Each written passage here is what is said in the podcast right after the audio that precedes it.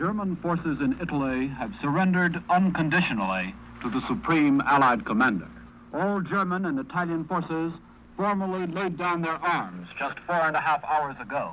And this is probably the first announcement to the listening world.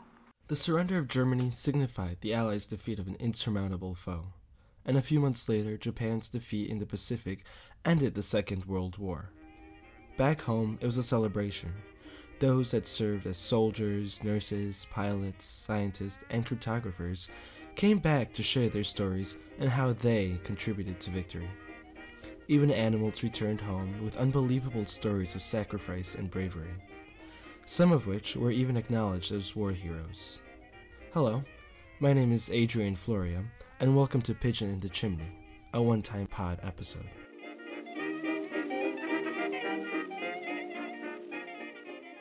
Over 30 years ago, just a stone's throw away from London, in a sleepy town called Surrey, a lost secret of World War II was found in a chimney. Former probation officer David Martin was cleaning his fireplace when he began to find a strange set of bones buried under the dust. It looked like he had discovered the remains of a bird, and as he continued sifting through the chimney, he found a bright red canister attached to one of the bird's legs. David and his wife, Anne, lit up with excitement because they knew that in fact they had found a carrier pigeon from World War II.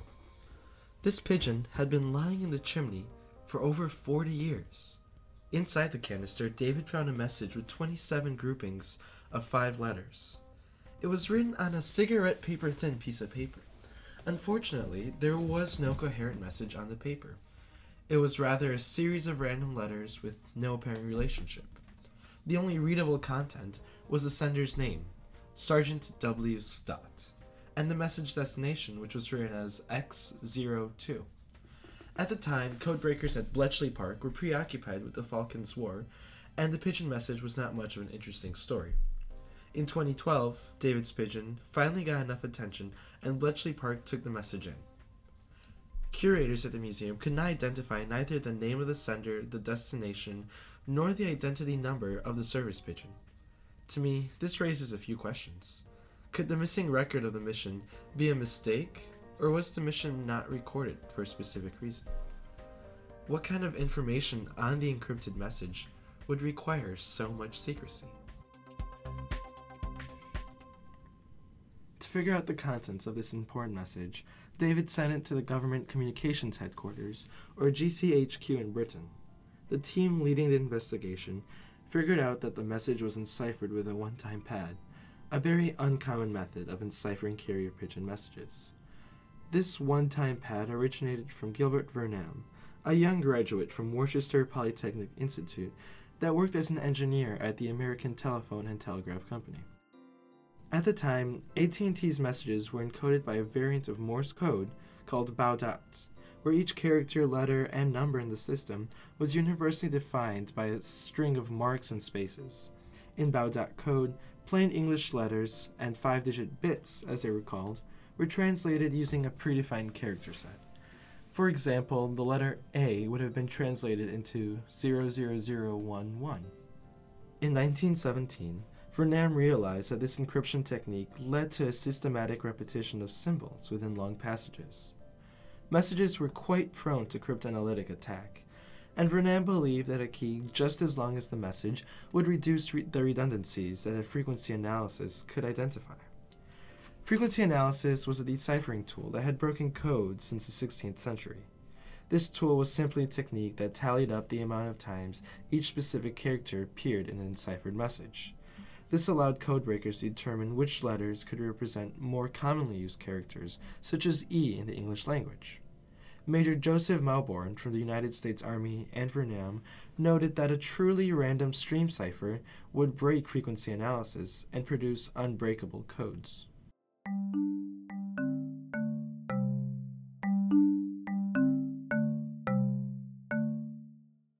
Vernam and Mauborgne's stream cipher required two streams of character inputs to create an encrypted message.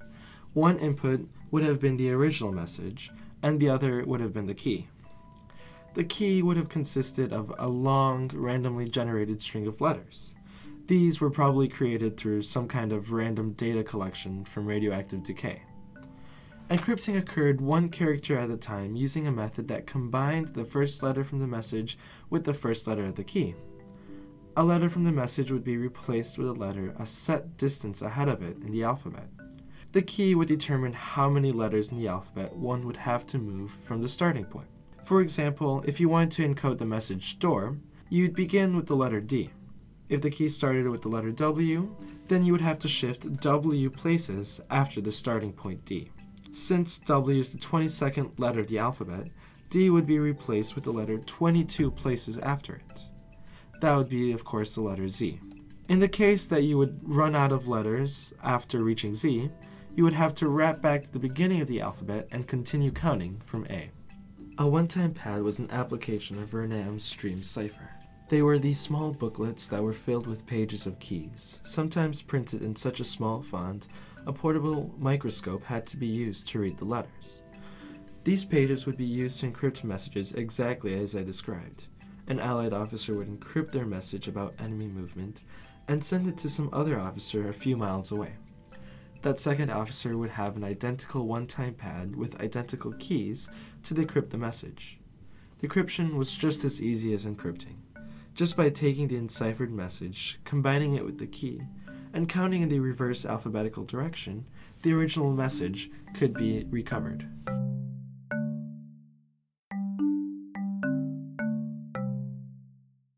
The strength of the one time pad lies in the randomness of the key. If somebody stole an encrypted message, it would be nearly impossible for them to guess the correct key out of an almost infinite supply of possible keys. If we wanted to try every possible key for the pigeon cipher, we would need a key that has a minimum of 135 letters. Since we can pick any letter from the English alphabet for each place in the 135 character long string, we would have 26 options for the first character, then 26 options for the second character, and so on. We would be left with over 10 to the 190th power possibilities for the key. That means if we gave each atom in the universe a unique key, we would run out of atoms and still have enough possibilities for all the atoms in trillions of more universes. Imagine you are currently in battle as a British Army officer during the Second World War. You are told that a squadron of your own men are trapped under heavy artillery from the enemy. There is no such telegraph wires to reach your fellow soldiers, and communication through radio is pretty risky since enemy, enemy soldiers are probably listening. Your last hope lies in the wings of your troops' carrier pigeons. As they fly off towards the endangered soldiers, they are attacked by opposing forces, and many of the pigeons are shot down. However, one injured bird continues to fly, and just minutes later, your message is finally delivered a few miles away. Like in this example, many soldiers owe their lives to the amazing services that carrier pigeons have accomplished. It might be surprising to hear how large of an impact pigeons were in World War II, but it helps to understand how we decided these animals could help us on the battlefield. Although they don't empathize with others or have opposable thumbs like us, they do excel in one thing that us humans can never get right they have incredible homing and navigational instincts. And once the United States and Britain started their breeding and training programs, birds with even stronger homing abilities were introduced to the war. Typical training forced pigeons to move to new homes almost every two or three weeks. This made sure that the birds would learn to constantly adapt to new destinations. The rigor of their training parallels to that of the Navy. World War II carrier pigeons could fly up to 600 miles at speeds of 40 miles per hour. One of the large pigeon operations conducted by Great Britain was Operation Columba. Operation Columba dispersed pigeons all over German occupation in order to gain a better understanding of Germany's position across Europe. To do this, pigeons were put into small containers that would be scattered from a cruising airplane. Then, the containers would deploy a parachute and safely land on the ground. Once locals found these containers, they would return the pigeons with statuses and sensitive information about the German army in their local region. This program was huge. Nearly 5,800 pigeons were dropped in 1943 alone.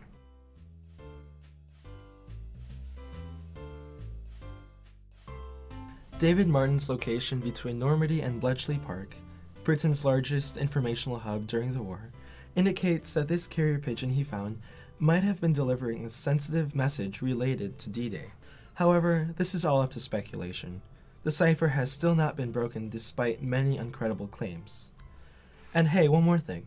Maybe next time you see a pigeon pecking for crumbs at the park, remember how this strong and intelligent bird served the Allies over 70 years ago. Many people owe their lives to these remarkable creatures. Thank you for listening to Pigeon in the Chimney. I'm Adrian Florio.